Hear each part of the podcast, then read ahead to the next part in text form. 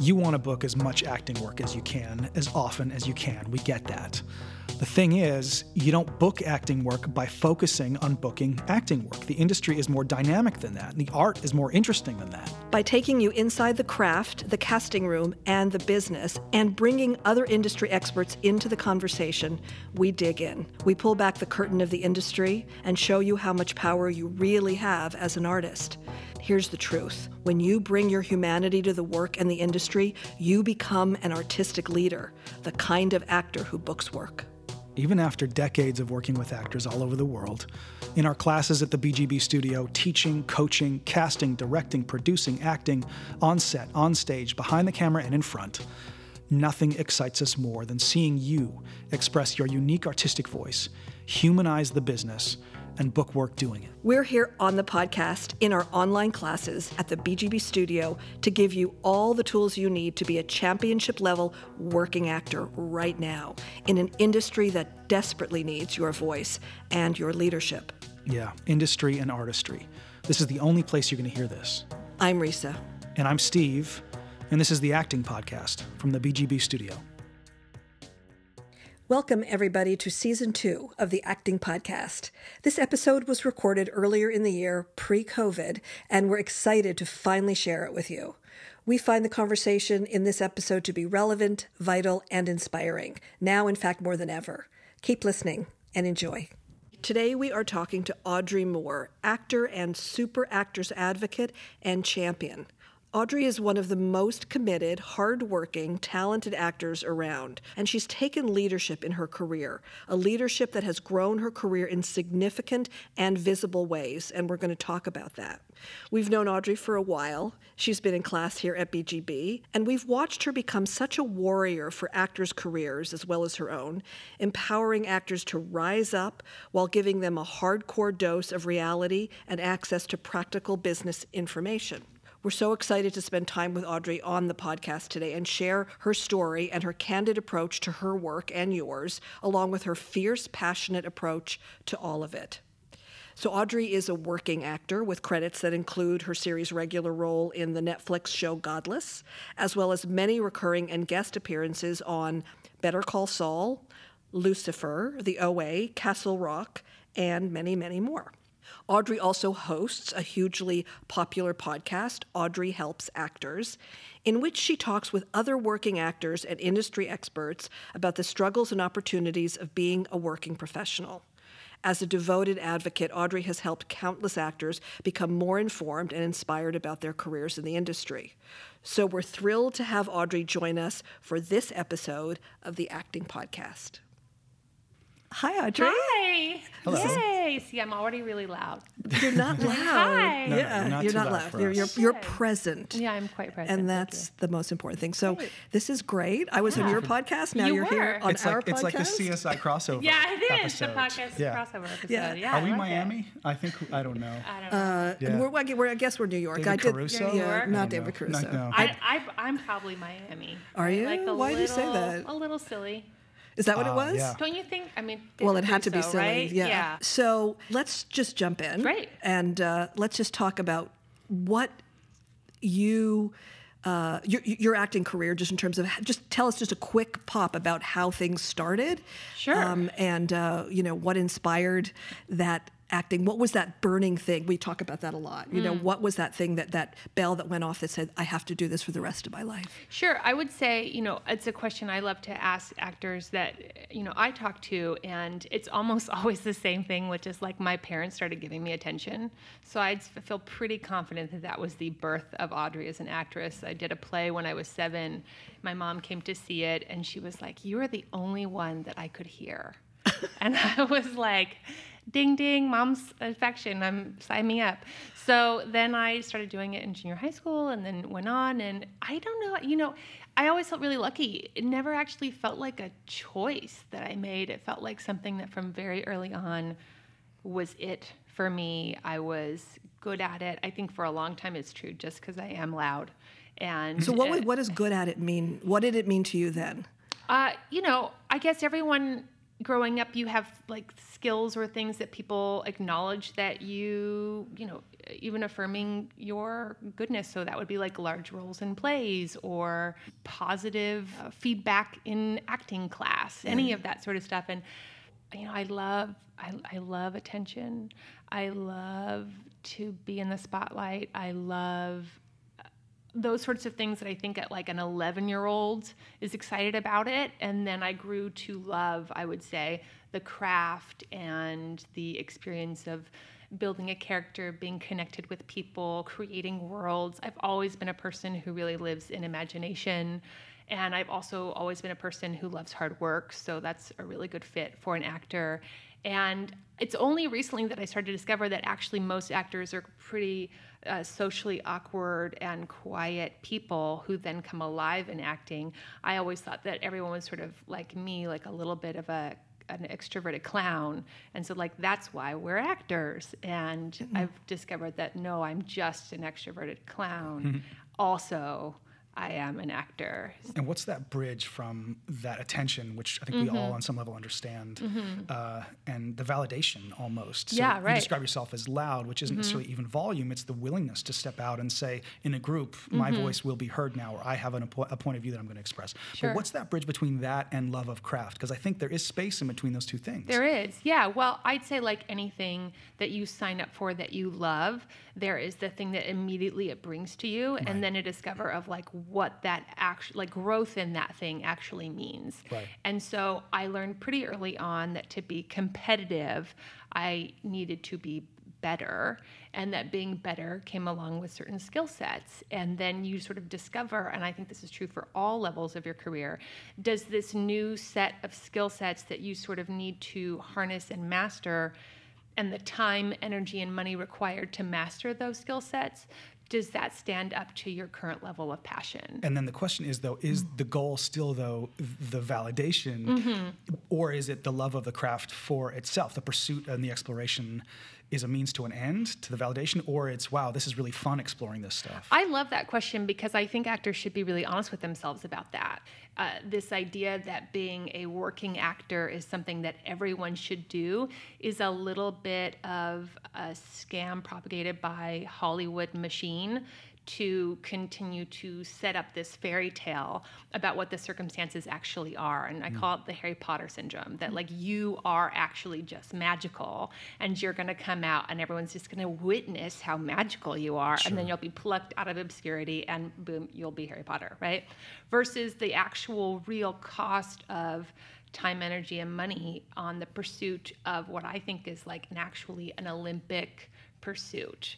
If you think of the numbers, if you think of the real skill required, if you think of the investment of all things, the uh, sacrifice to you, to your loved ones, in sure. terms of being able to be present for them versus being present for the work. I actually think it's more along the lines of being an Olympic athlete and really being honest with yourself, like how much of you you do you want to pursue it for like applause and validation and then how much of it is your actual passion sure. for the work and what's that ratio for you if again oh, in that, in that yeah, moment of like me, the fierce inventory the and honesty. it may and it may have changed but right Honestly, now probably depends on the day I yeah, suspect, yeah right? i feel it's a real that's actually a really fluid thing sure. right because and that's okay in doing and having the i do think you have to have a to really do the work, to like do the work. I mean, I talk to an actor like so much of my life because of the podcast is like actors just talking to me wherever I go about their whole. I'm sure you guys get the same thing about like their whole career journey, right?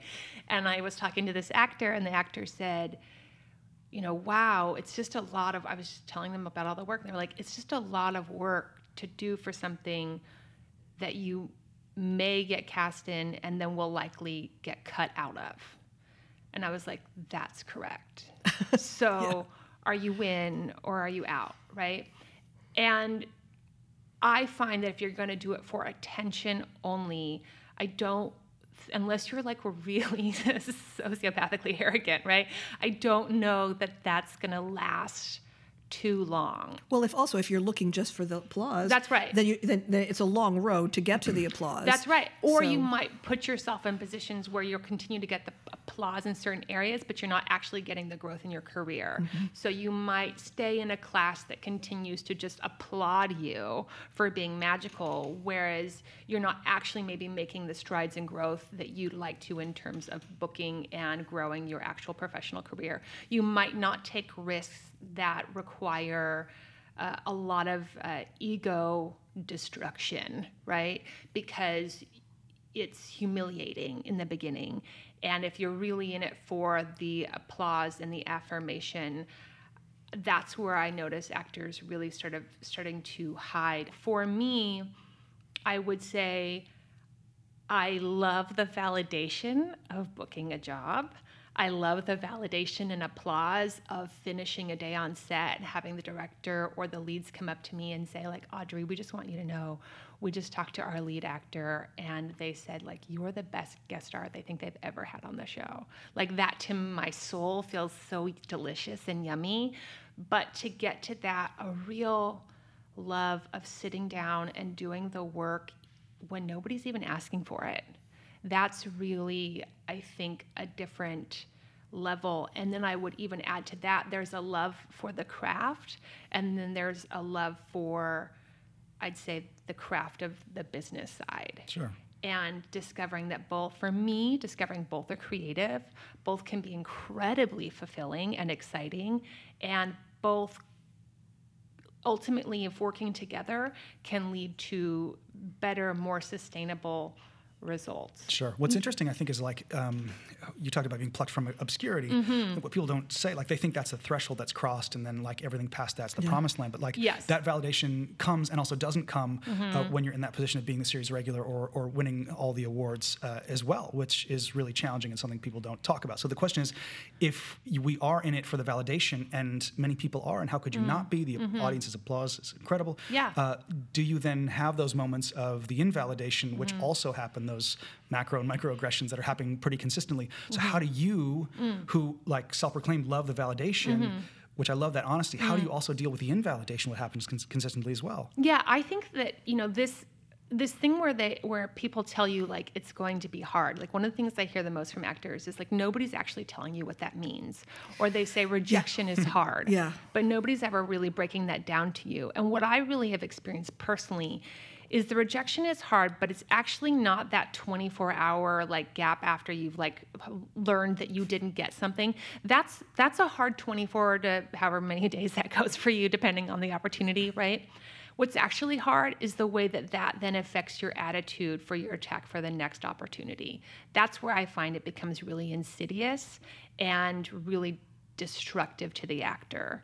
So, you, you mean like you know 50 self tapes and and nothing? That's right. So, or more likely, uh, let's say 50 self tapes, one that you get really close to, and it is a big opportunity, and you are pinned, and you suddenly feel like the validation of like it's not all been for nothing and you're so excited and you try not to get excited but oh you really want it and you like contact your agents and your agents are like please like i'm not holding out information on you like i promise and then it turns out you didn't get it and then what I find is it's actually maybe you think just doing this 50 self tapes is hard, but when you do the 50 self tapes, get really close and then lose it, then to get up and have the same sort of attack or greater passion, enthusiasm, love, and and even if that means you know calling in reinforcements you know calling a friend calling a teacher calling a coach and saying like this is another big opportunity, but after the loss of that last hit, my attitude is suffering and I want to continue to do the best work possible.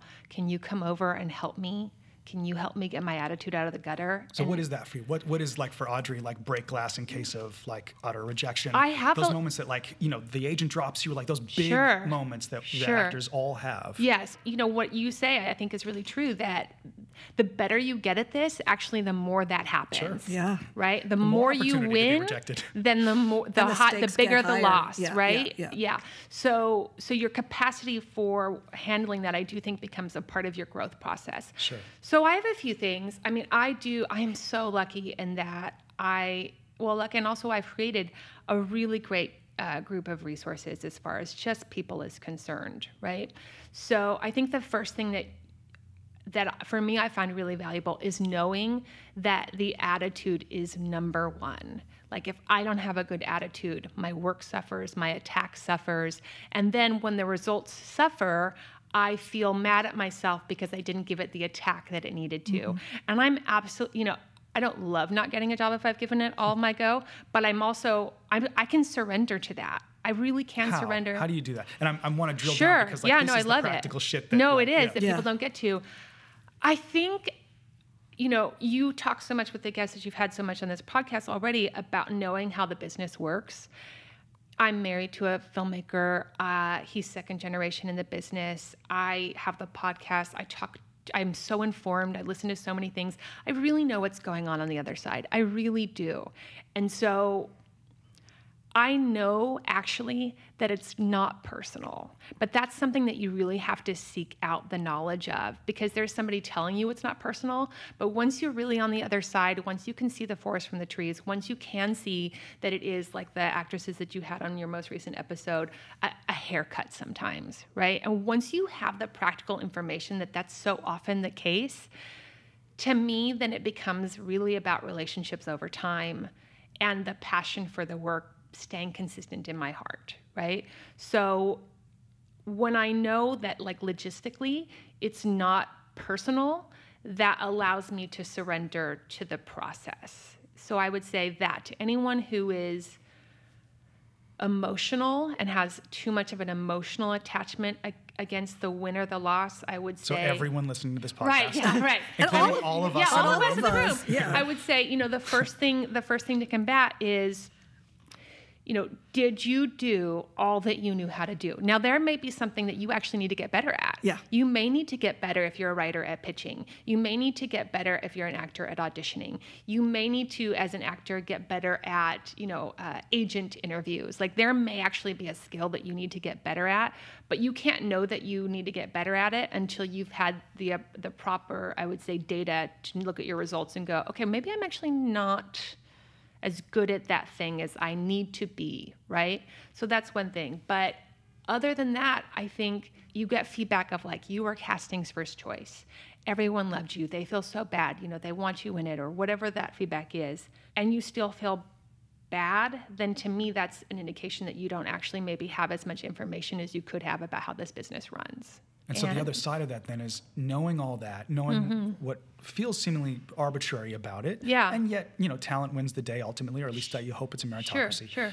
Um, does that then dull your edge when you're walking in going, or, or are you able to let go because of that knowledge in your next self tape or, or audition? when I sort of feel like, man, fuck it.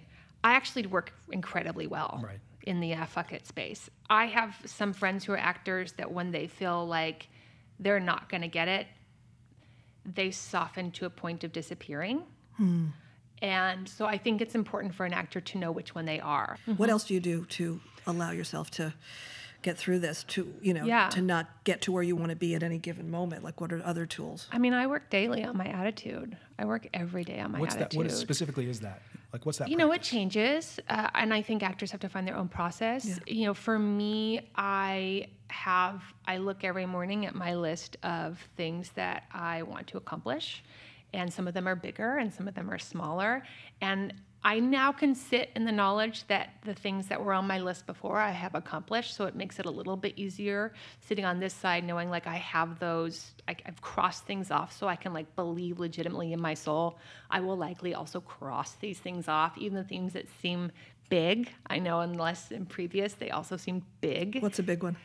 well, you know, like getting a series, like that was a big one. And forever, that just seemed really impossible. Um, going to the Emmys, like for that seemed like an impossible thing. And I mean, casting directors, you guys, I was like, if I could just get in to this office, like not even book, not even anything. If this casting director could even just bring me in, I would be so happy. And now I'm going in for them So the- regularly. So the, crossing off of those things. Yes, exactly. Um, so, how, how does that affect you in terms of your mindset? You know, when the panic or the doubt or the frustration that can come in for an actor when there are lulls, I can just logistically remember there have been lulls before. Right. there will be lulls again. There have been pops before. There will be pops again. And I can, to the best of my ability, calm the neuroses down. And and some for some people it's neuroses, for some for me sometimes it's the depression, you know, like whatever that is, right? I also look a lot at I so I read my list of things I'd like to accomplish. You know, I'll do reading of anything that inspires me. For some people, that's maybe something spiritual. For something that's maybe more self-helpy. For some people, that's maybe actually looking at work that really inspires them. I've done any of those combinations depending on what's happening, but I really schedule it and I commit to it. And is that hard for you? Mm, some days, yeah. Some days it is, but you know, I would say generally I'm a I'm a positive person. First of all, I would also say generally um, I have a lot of grit. So, though I don't feel like doing something, I'll do it anyway. And I know that that's not true for a lot of people. And, and I'm struck by that because it's so interesting, even like as you talk about mm. being seven years old in the play, and mm. that there's a sense of motivation in you mm-hmm. and mm-hmm. wanting to make the lists and cross them off. And stuff. Mm-hmm. Is that something that was innate in you? Were you born with that? God, and, what and again, question. I'm thinking about even yeah. the series regulars at our studio who yeah, have come sure. off 9, 10, 13 years on a show and that's are struggling right. to like, so what is the next step? Yeah. How do I get motivated to you know, do a self tape or whatever. Yeah. Is that something that that you learned, or were you always like this? I mean, maybe it's just because I'm Irish. I don't know. I'm, I mean, possibly. I don't know. I know that uh, I have always had an insatiable work ethic. That's always been true for me. I've always been. Uh, I think in the beginning, I was just that was just competitiveness. If I think of myself as a child, Right. I don't feel competitive anymore, but I do feel ravenous. I feel like you know I have a huge appetite for uh, And for has the that work. waned at all throughout your When work as an actor? I would say if I have a day where, and this doesn't happen l- l- luckily to me very often, if I have a day where I wake up and I think, is this it? is this what we're doing? Is this our life? Is this it? Is this it? That is like a fire alarm going off in my head. Right. And I will also say I think it's easier for me in the sense that product wise, what I believe I offer to this industry as a creative, as an actor, as a host, as any of that is passion, is enthusiasm, is excitement, is positivity. So it's very easy for me to make it a priority. Right. Because I believe it's not only my ticket to my show to the show, but I believe it's also the gold I bring into the room. Hmm. Mm-hmm. And when I go on sets, that's what I want to bring. I know these serious regulars, they're tired. They've been on God knows how many years. And I really have the feeling of like, if I can come in this week and like bring some light, like w- how great of me. And I know that I'm a person who can and does do that. I also think it's a it's a muscle. And and speaking to those actors coming off of the series and all that sort of stuff, yeah, I do experience that when you get to the other side of the mountain and you're like, so this is the other side of the mountain, you Yeah, know? yeah. I think that, you know, that's something that I don't know that anyone can tell you, right? That it's to me that's no different than deciding, you know, oh, I remember making the shift from the my favorite part of acting in theater was like the applause at the end of a show to then my favorite part of acting in theater was the rehearsal right? And i felt like i maybe lost this thing that used to make me so happy but i gained this other thing that made me happy. And i think that with any transition in your career and a new level um, i think it's important to find to come up to a place of like, okay, so if, is this it? Okay, so if this is it, do I love this? Is this still exciting to me? Yeah, we talk about that a lot. Yeah, what- what your- evaluating, right? And what your why is in all of this. Like, why are you doing this? Because it, it, like you said, it's not. It's not. I mean, easy. I love the why. I have to tell you, I get emails regularly of people who are like, I just want you to know. I mean, I got four emails last week from actors who were like, I just want you to know, I'm a huge fan of your podcast. I quit acting this week. And I want to thank you for that. Wow. And I love that. Yeah. Because I think like I'm so happy that people are able to see what the lifestyle really looks like and then have an honest conversation with themselves that's based off of like not just me, but a lot of people coming together and saying, this is what this life commitment is. Yeah, what and, the work is. Yeah. Do you want to commit to this for life? Yeah. Because you can be an actor and love acting and be passionate about acting, and you can get applause and you can do all kinds of things. But do you want to spend your life pursuing this art form as like your main life pursuit? And as you said, people can do it and be hobbyists and go do it in other ways, or right. find it doesn't have to be all it doesn't, yeah, or find other That's versions exactly right. of their creative. I mean, you know, drive. all the time, yeah, right? Yeah. And, I mean, yeah. how many people do you know that are fulfilled? You know, they they have skills as an actor and they move it to something else, and their skills that they had as an actor are actually really valuable in this other thing that they've moved it yeah, to. And then they find that they're really cre- creative still, they're really exciting, and they're still acting, right? And I think this idea of, um, you know, people talk about it as a profession versus a hobby, and I think it's it's maybe still got this like tinge of dirt on it. And I'm like, you know, there are people out there who spend thousands and thousands of dollars on their hobby, and they are really good at it, and they get a lot of recognition, and they love it. But the idea of like making a retirement fund out of making and decorating cakes doesn't actually sound exciting to them but competing in cake-offs sounds like the best time hey, ever. The Great British Baking that's Show, it. my favorite show in the world. But those people also, yes. you know, th- that's the exciting part, watching them go from being unprofessional pr- to professional. professional. so what yeah. does professional even mean? Yeah. we talk about that a lot, just in terms of if you really, being a professional means you have to be willing to put in the time and and the and for the focus and take that drive forward mm-hmm. without giving up the the heart and the love of this thing. So it's that interesting balance. Well, and then I think we get into a real interesting discussion about uh, one of the things I'm really excited about talking about more and more is money and how much it costs to pursue this career versus how much you make in it in the beginning and what a financial payoff looks like and I think that we've been really dishonest with people in this industry about what that actually is in the landscape.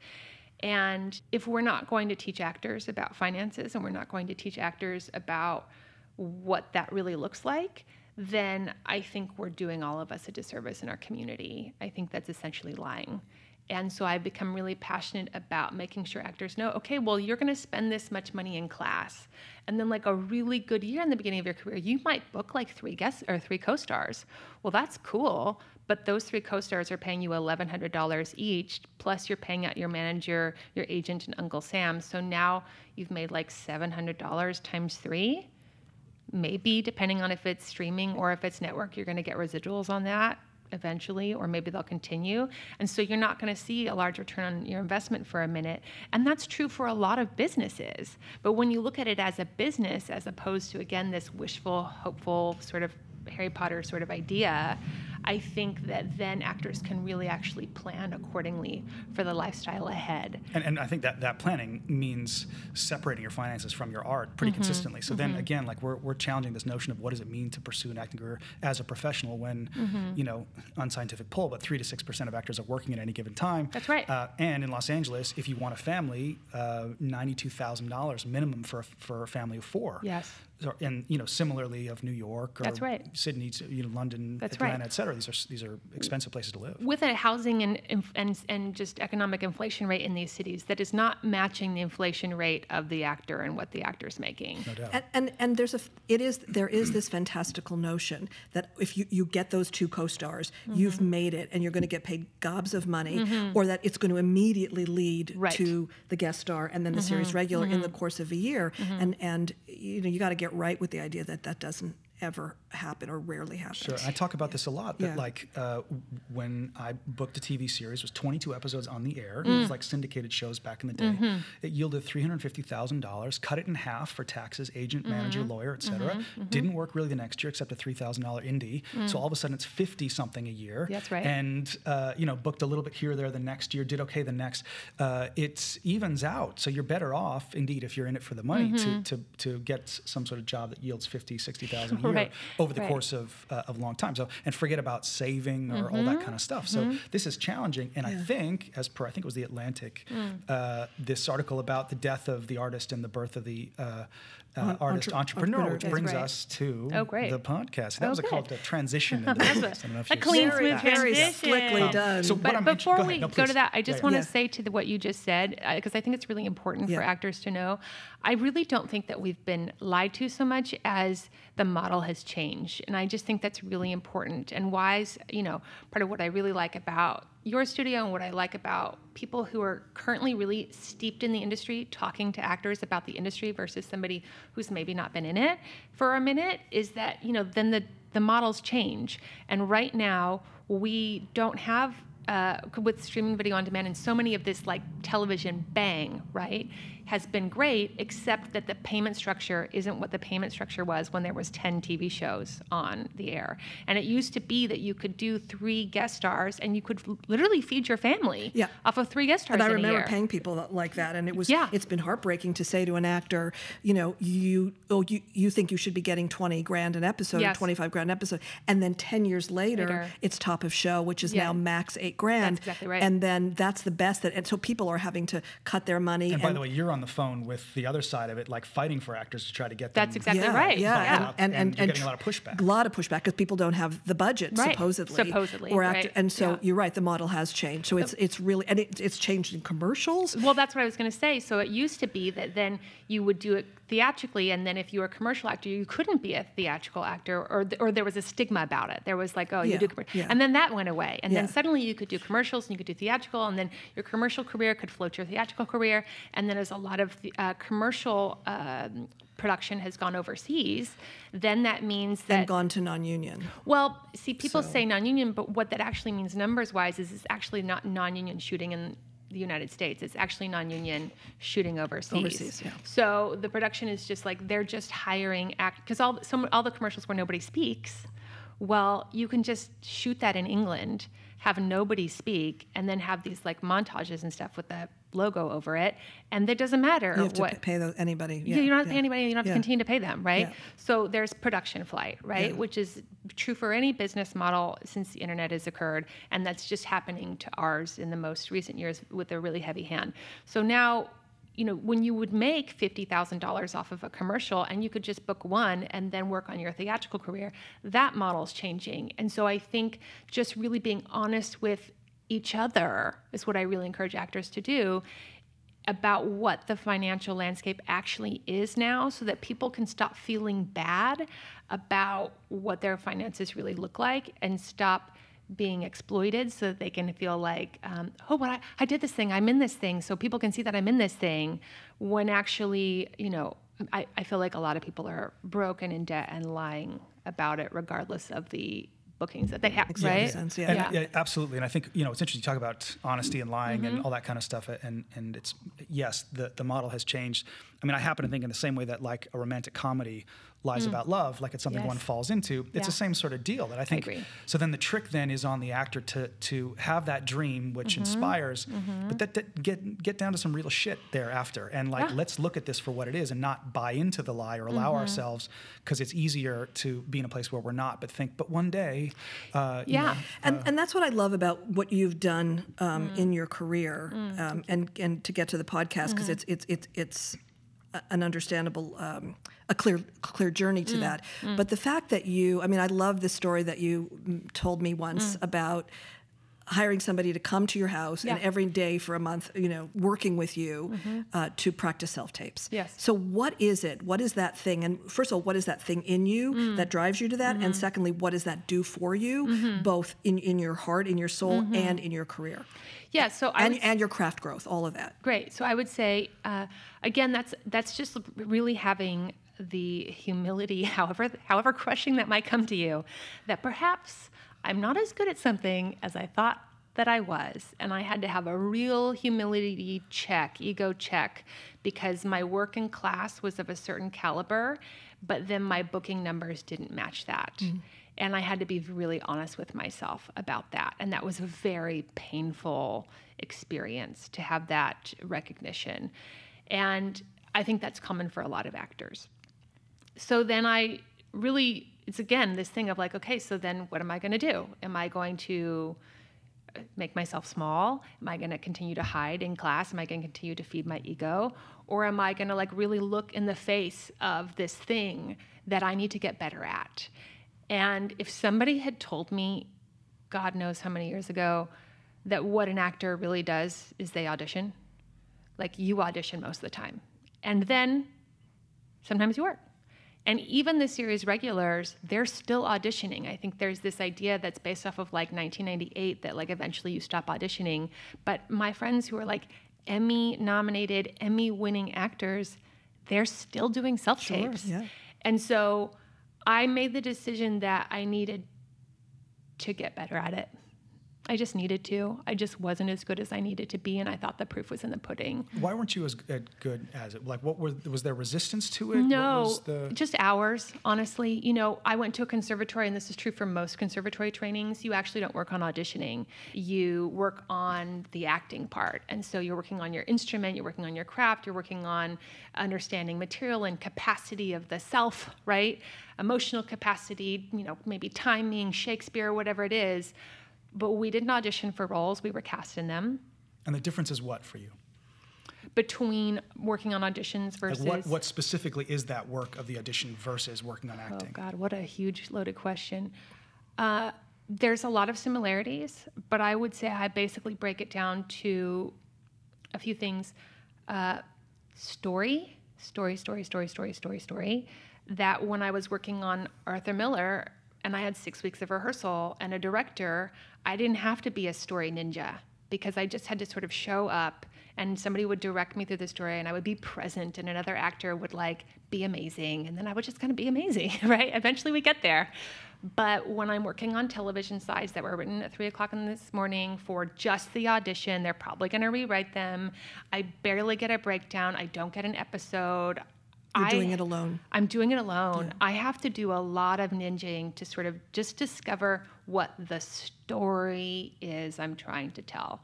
And then I find that there's the story, then there's me in the story. What does Audrey bring to this story?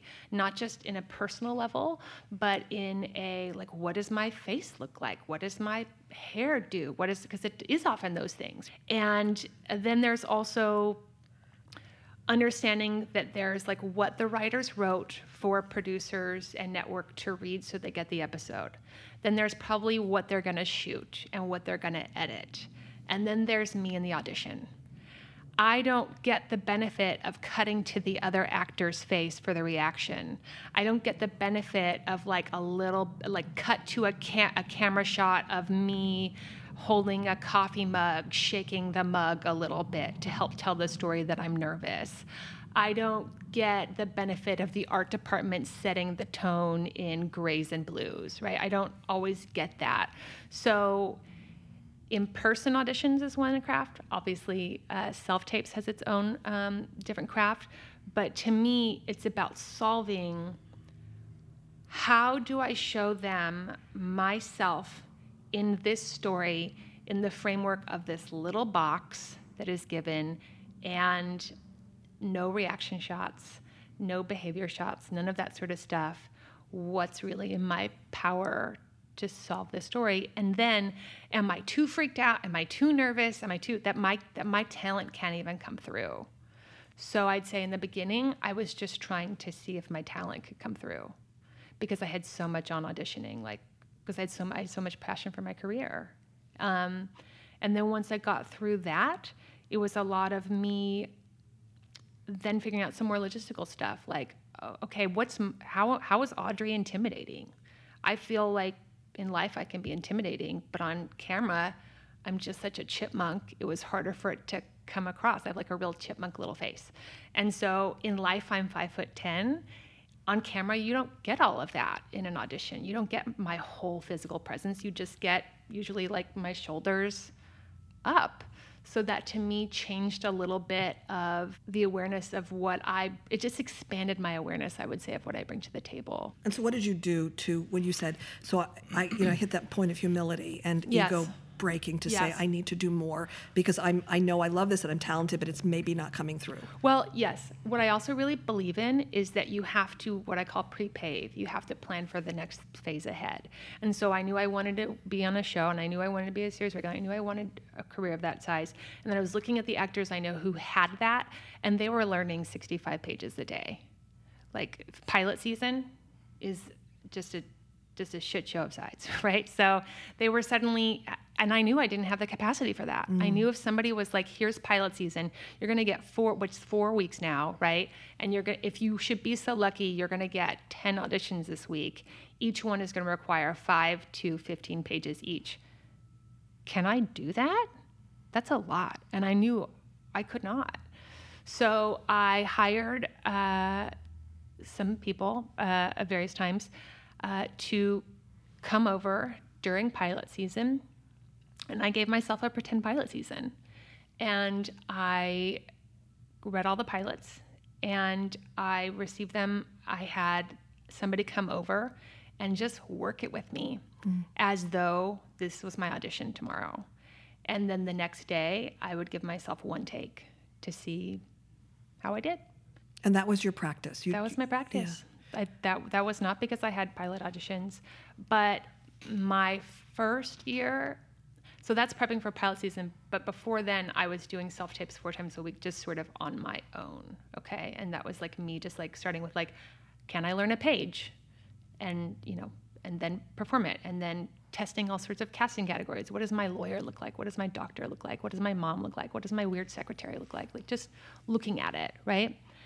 and but by the time I got into like pilot season uh, practice, my first year, really working that, I did that I think January like 15th through the end of February, and it was Mar- March that I had my audition for Godless, and then I heard that I booked it. I think and you think that had a direct correlation? I can't imagine it didn't. Yeah. Yeah. I mean, the person that I had hired to help me with learning sides is the same person that I called to help me work the sides for that um, for that opportunity.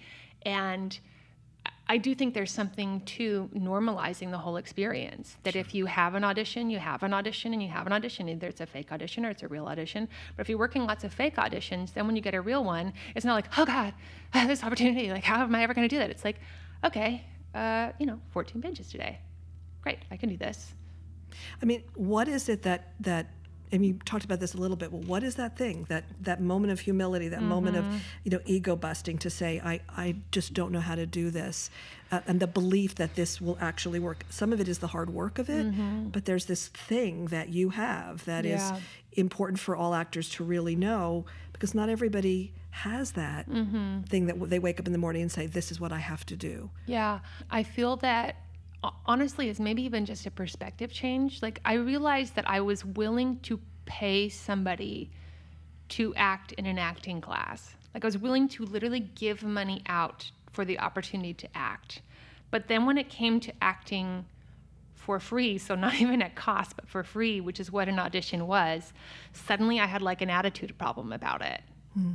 And so I realized, like, if I'm gonna pay somebody to act and I'm going to give it my all. I mean, I'm really going to go for it. Like, then why wouldn't I do that then just for free? That didn't seem to make sense to me. And so that is a perspective change, but also I just like love acting.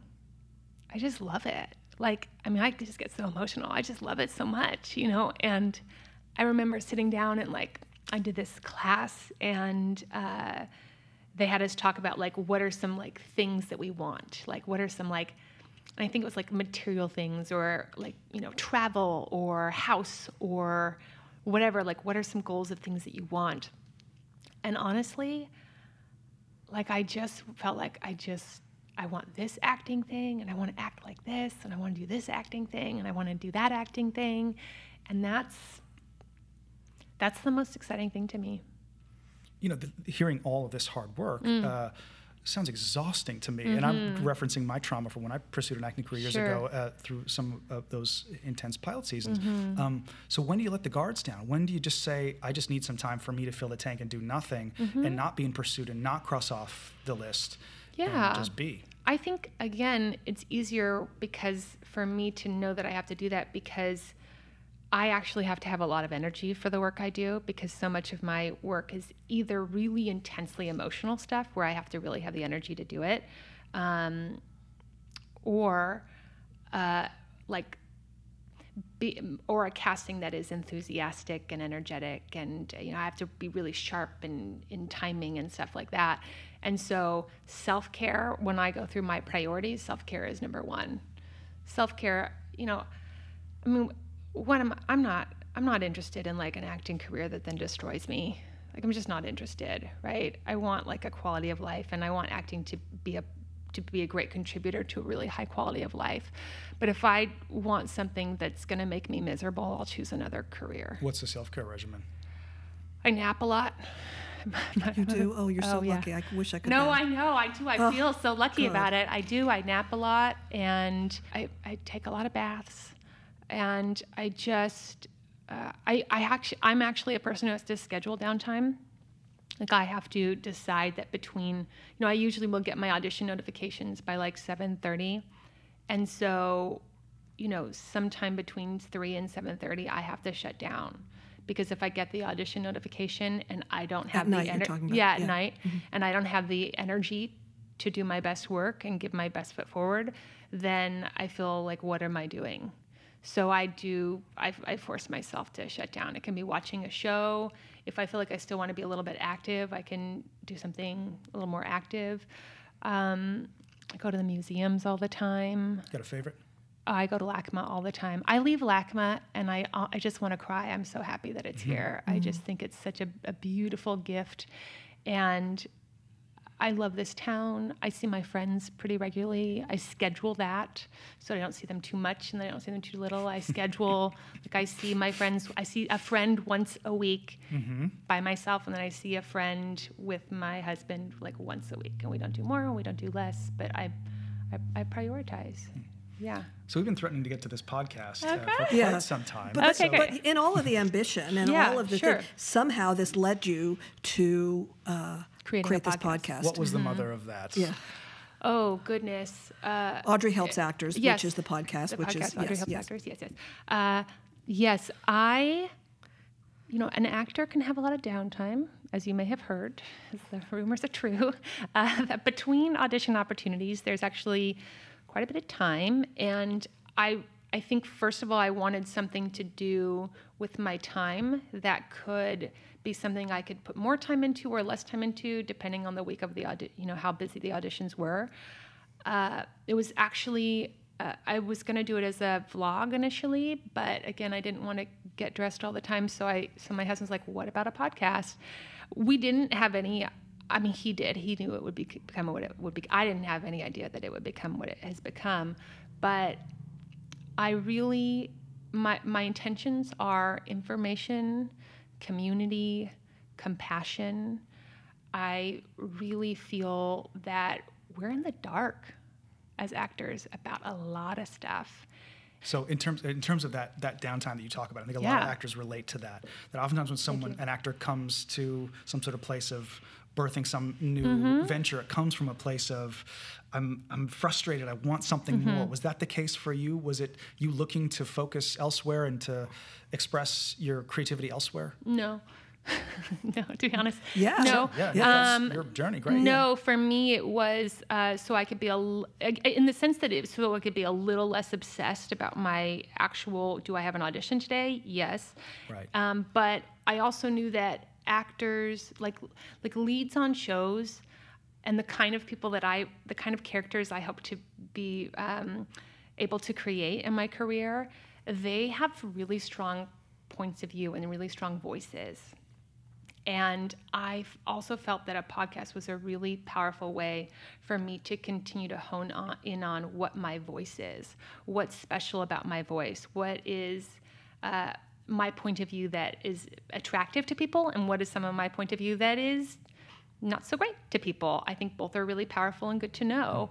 And it has helped me to really understand a lot of what I bring to the table so I can stand confidently in bringing what I bring to the table to the auditions and to the work. So I would say that's like a selfish um, pursuit. But it's very self aware and very clear in terms Yeah. of crafting your mm-hmm. journey Right. towards your goal. yes. And in terms of this is so it's exciting for us because this is the kind of thing that we want every mm-hmm. actor to do, whatever their thing mm-hmm. is, right? Because because for that very reason, it, it offers balance to a certain extent, and you can find yourself in another pursuit that doesn't perhaps have so much uh, stuff uh, attached to it.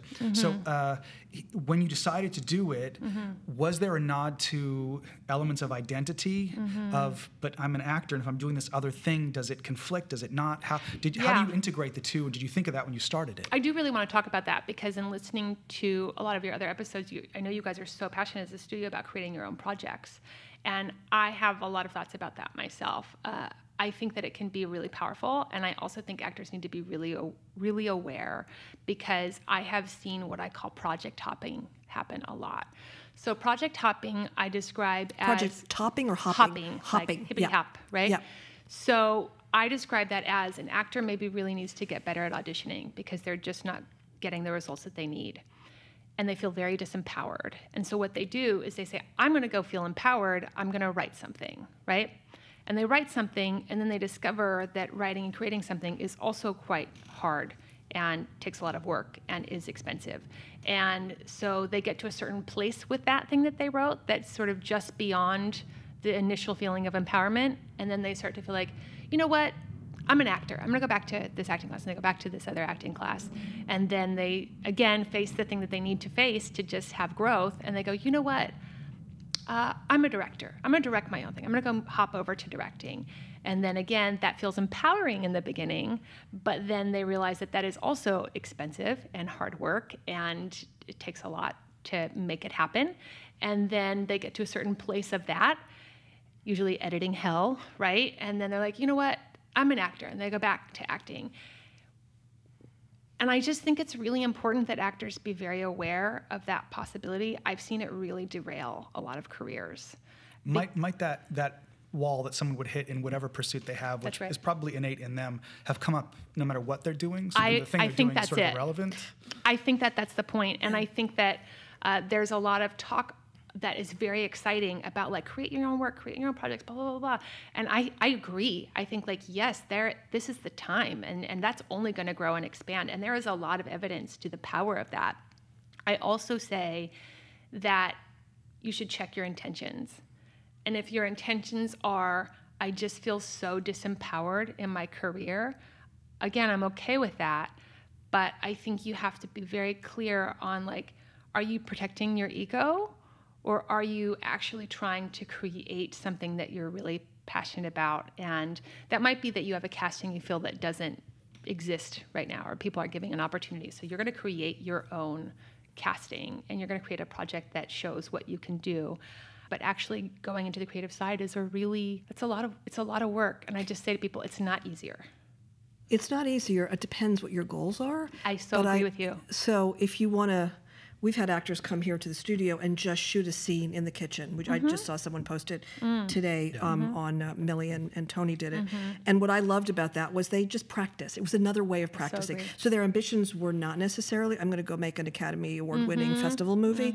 They just wanted to get in front of the camera and do it in this forum to practice their craft. Mm-hmm. Love that. And to to try some things on. Mm-hmm. So on one hand, it's like it depends what your what your goals are. If you're going Mm-hmm. to go into this and and slap something together in order to make some movie that, and then you realize, oh, that was harder than I thought. Mm-hmm. A, you do need to know what that is, and and you know we actually have a, a class here about that, like how Yeah. to really learn how to produce, Yeah. so that you know what the reality is. Yeah, I but I that. I do also believe that if you're going to hit the wall, go ahead and hit the wall there too. Mm-hmm. I agree. You know, Sure. in that Mm-hmm. you are going to come up against. I'm thinking of a particular actor who Mm. is in class with us, who and you know we shoot stuff here, we make stuff here, and and and it's it's the practice of it. And then if something comes of that, great, you can submit it to a festival, Mm. or you can turn it into a feature, or you can you know write something else. Mm-hmm. But what what it does do is it it it brings you right up against that same resistance those same obstacles Mm-hmm. and then you need to take a look at it and this particular actor said you know this is is hard and it's i'm coming up against the same thing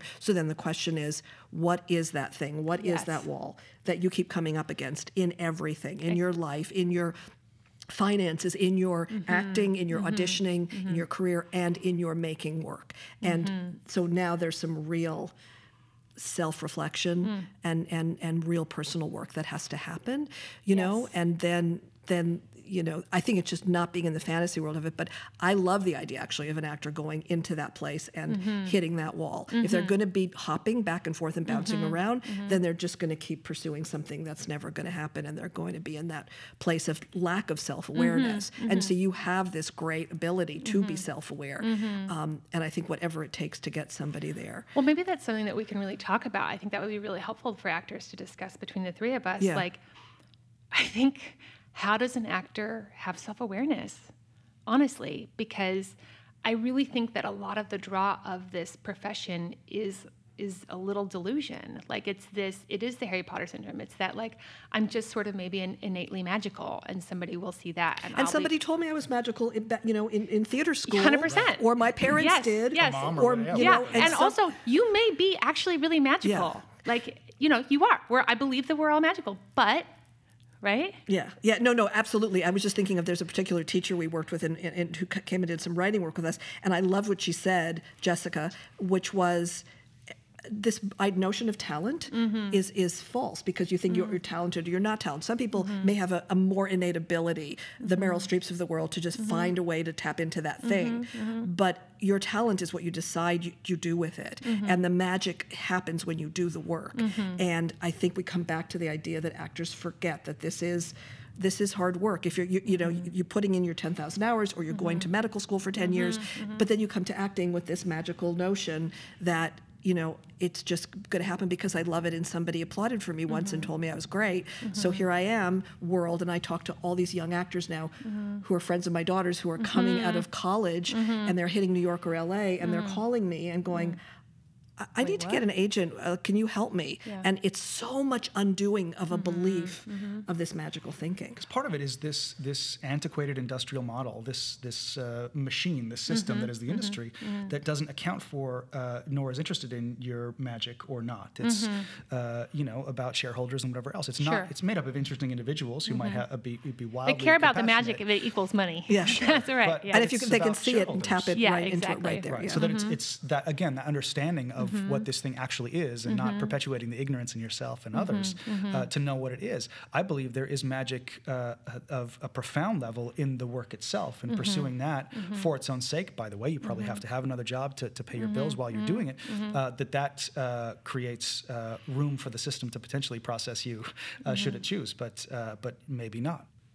I think it's healthy to know that you may be struggling in a particular area that you need to work on and i, I and you do that you know that for yourself mm-hmm. so that kind of self-awareness is like you know what i'm not getting in rooms or i'm mm-hmm. not getting in rooms for the parts i should be getting in for mm-hmm. or i'm walking in rooms and not booking because mm-hmm. and coming back to so what do i need to work on mm-hmm. you know in mm-hmm. myself in my craft in my audition process, whatever that is. Mm-hmm. I think that's really useful, and that's the self awareness of it. Um, so for me, it's it, it it is about uh, figuring out what it is that you do well and love that you love mm-hmm. and being whether it is the i'm going to practice auditioning for mm-hmm. six weeks and doing self tapes and then when that one thing comes i'm ready mm-hmm. so it's just it's what do you need to do to be ready mm-hmm. for the work for the industry when it calls and that can include letting go i mean that can include so know, letting yeah. go of uh, some sort of obsessive pursuit which i think happens a lot with actors yeah. but maybe yeah. a better way to say it is like it, it just it's it's an understanding mm-hmm. a deeper understanding that the business is not here to pay your bills and validate you as a human being and, and fill up your artistic you. tank it's just not it doesn't have that ability you know? I, well i would say yes, and also you have to do that yourself. I would say it does have the ability to pay your bills, and it does have the ability to make you feel great. And it's does, not its purpose. It's not its purpose, but it's also maybe not consistent. And so I would say are all jobs. Like having a job. Sure you're not always going to feel great about your job. You're not always going to feel like you're making the money you need, to and want to make. That that's just having a job. And I think one way to cut through delusion is to realize, I mean, it's a, it's a job. And lots of people, most people, whatever their job is, they come home from work, they're emotional, they're upset about how the day went, and they have days that went really well. And so sort of contextualizing it is in a normalizing way is maybe helpful also. And it's amazing how you maintain that that mm. mindset as mm-hmm. as uh, and again, I, I, always go to the place of like, but how can you bring that to other people? How can you teach that? Is it innate? Mm-hmm. Is it is it learned? Is it a trait? Such a great question, um, right? But you know, uh, yeah, Depends Yeah. on the person, perhaps. It does, uh, yeah. I, I do. Uh, at some point, we're going to talk about your podcast. Which Okay, is really great. We lovely. can find- But- so we talked We about how you, to how you Right, got there and right. Yeah, why you did it. Yeah. So what is it?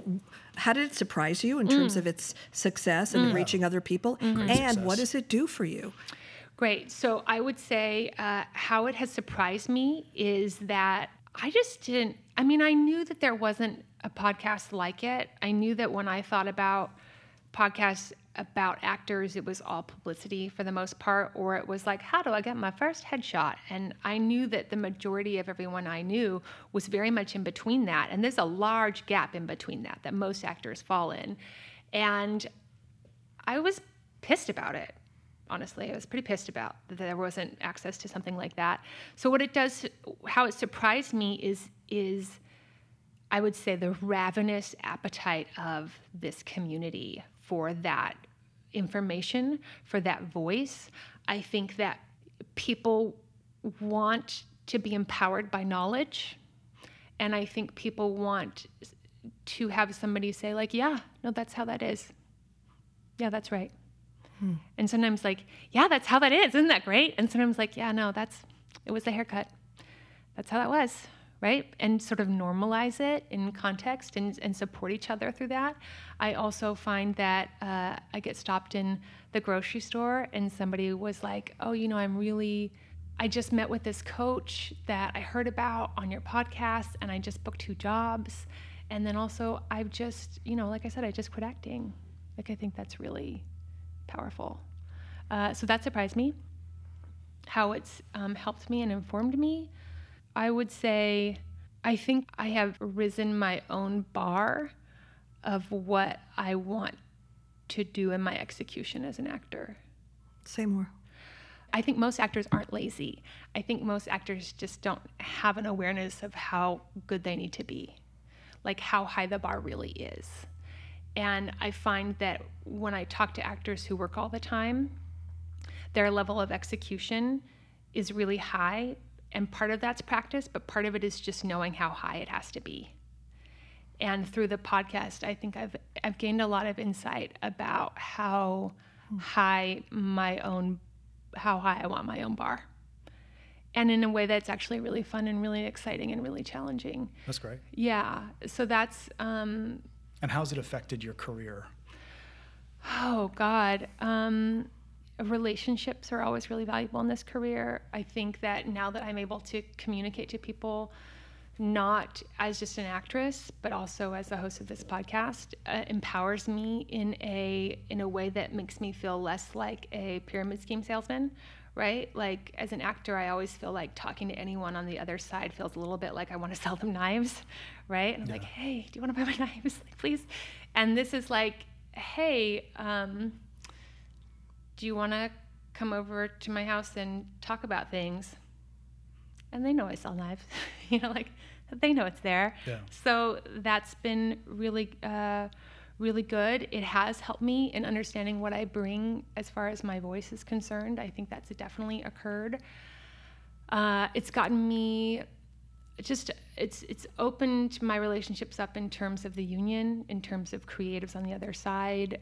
Uh, you know, I had a, a self tape last week, and the uh, production company that's doing the self tape, a director that I just recorded an episode with, happened to direct a lot of the episodes of their last project, and so like that's now another Relationships, that's yeah. another relationship, Yeah, another yeah, contact that can be used. So, I also want to say what surprised me is uh, how actors.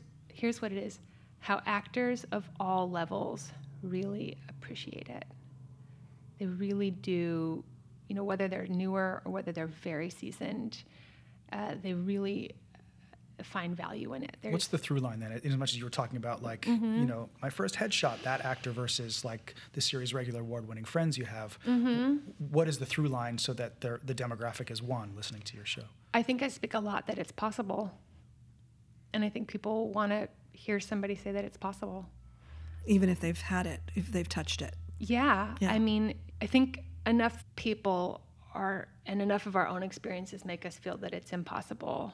And I think that people are really starving for practical things that can be done, practical things that practical information.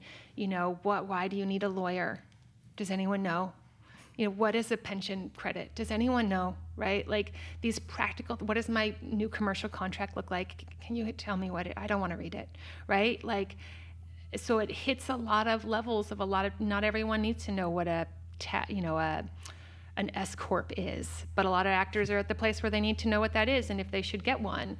So it hits that level too. I think we hit a lot of like practical business stuff, and then we hit a lot of just like geeking out about acting. We're sort of drama nerds.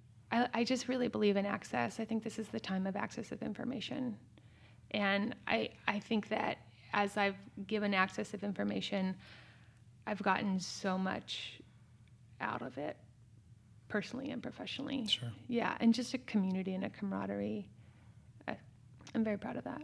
Do you feel like it's taken so much time and energy that it's kept you away from other things that are important to your own Mm-hmm. personal evolution as an actor? And that comes up with actors, right? Again, like Yeah. speaking of those people who might want to do something like this, "Ugh, but I don't want to shift focus. Yeah, I love this question because I think it's very real. I'm a real believer in what you focus on expands. Yeah. I really am. And I think that takes a lot of self discipline. You know, I mean, this is going to get into real crazy Audrey land, but like I, I track my time. I track it. I'm tracking this recording right now. How much time are we at? Uh, Forgive. I don't know. Uh, no, but like I'm I'm at here on my phone. Uh, I have a time tracker, and I'm I'm logging my time because as an actor I don't get a schedule, and so I'm making Doesn't sure. that make you anxious? Isn't that exhausting? no, Yeah. no, it actually gives me peace of mind That's great. because Right. That's, I you feel need that structure to. well, it's not that I need the structure. I actually oh. just want to hold myself accountable Oh. because I'm the kind of person that like I will help others to the ends of the earth. I will I will show up for others at all times. Yeah. And so I have to cap myself and say like no, you're not going to show up for other people at the cost of your own career, at the cost of your own self-care, right? And so I can look at the week and I can see, oh, how much time have I put into the pursuit of my acting career, which is different than the craft of my acting career, right? Have I put in my hours in pursuit? Wow. So I think, like anything, it's important to just be very self aware. I, I say this, I've, I've said it on my podcast, like I will drop my podcast in a heartbeat if it starts to really impede on my ability to do the work because it, it's the work first, right? And I feel that way. And uh, if I'm working on a show, if I'm casting something and then my reps want me to do a self tape that night, but I have to film tomorrow, my priority is the work. The job I'm paid to do, for me, my set of values is the job I'm working on right now. And if you need to do a self tape and it's going to impinge on my ability to do the work for the job I have tomorrow, then I'm I'm like a snake eating its tail. I don't, Yeah. I'm not interested in that. And I, and I just want to do a PS to that, and this is for anybody listening. Um, if you if if, I, if someone says to me, so and so is working, they can't get the self tape done, Mm-hmm. and I'm really sup- really truly interested in that person, Mm-hmm. I will find a way to have access to that person's work. You know, there Yeah. there really will be. It's like no, we want Audrey to Mm-hmm. uh, be in this thing, and we want to find a way for her to self tape. We'll do it. You know, we'll figure it out. Yes. We'll, and there's always a way. Yes. So just know that you have power in saying no. Mm-hmm. So which is a big thing. yeah, I think you know that's an interesting thing because a lot of people don't realize like you can say to your agents, "I need more time.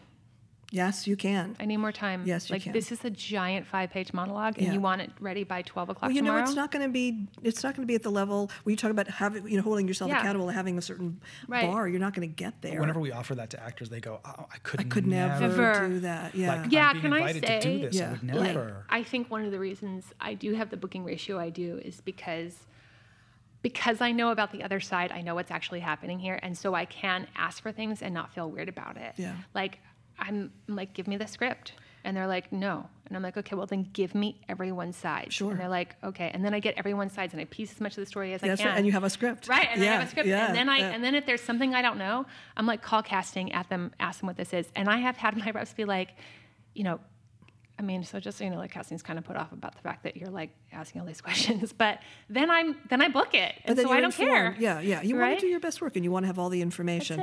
And you're not going to do great work if you don't have that information. So, Right. you know, why say I'm afraid to? I can't. That would be horrible. Then you're then you're cutting off, you know, all your possibilities. So Yeah, uh, that's again what you're saying about like the bar. Yeah. Like how high I want my own bar. It's like, well, I'm going to ask. They can tell me no, but it's my job to ask for what I need.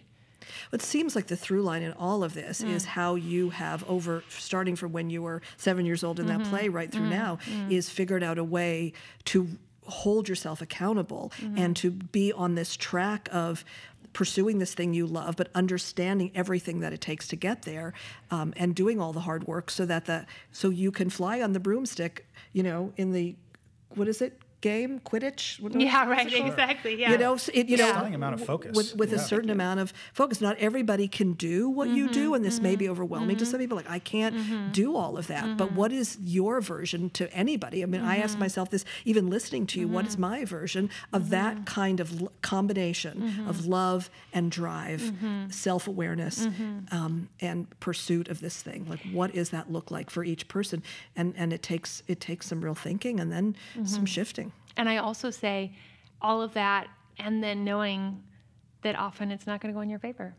Yeah. Like, can you offer all of that and know that still most of it's out of your hands?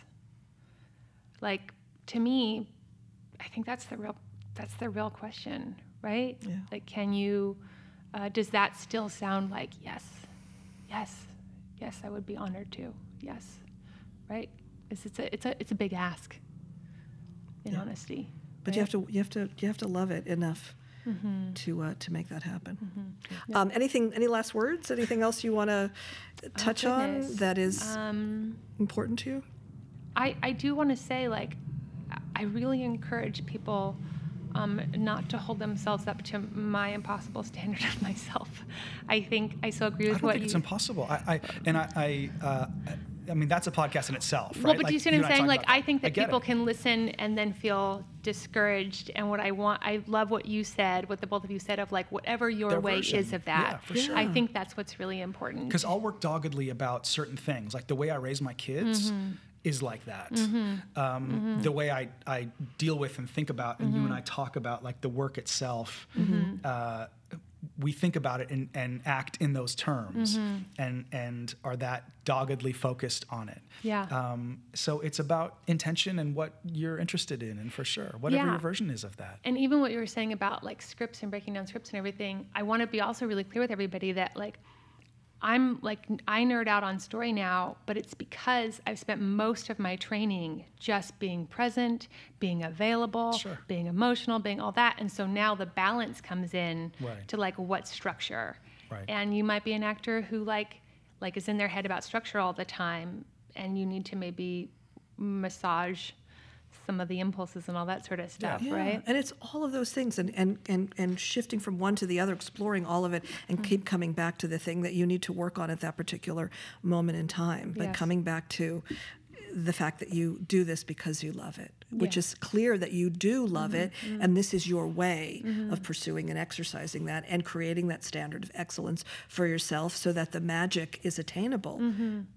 even the magic that I just want to experience, regard honestly, regardless of results. Yeah. Thank you for being here. We Thank love you. Thank you for having me. Thank you, This was really fun. Yay. Appreciate it. Yeah, thanks, Yeah, Audrey. great.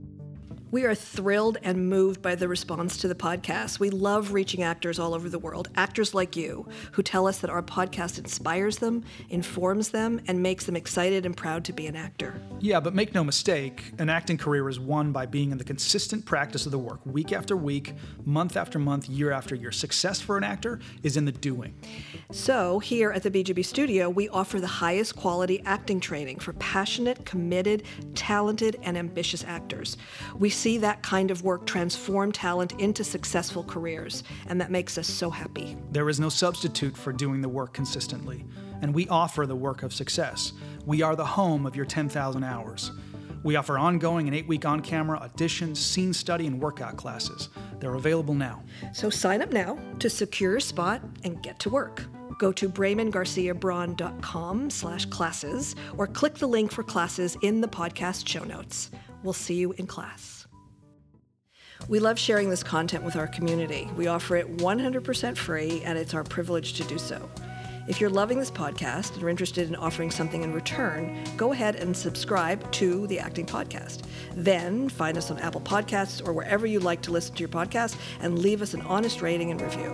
Your words will help us bring this work to even more actors and artists around the world. Thank you so much for listening and for being here with us. We love how this community shows up for us and for each other online and in the studio. Come visit us online at thebgbstudio.com. Jump into a class with us. We're here to get you into the kind of shape necessary to be successful.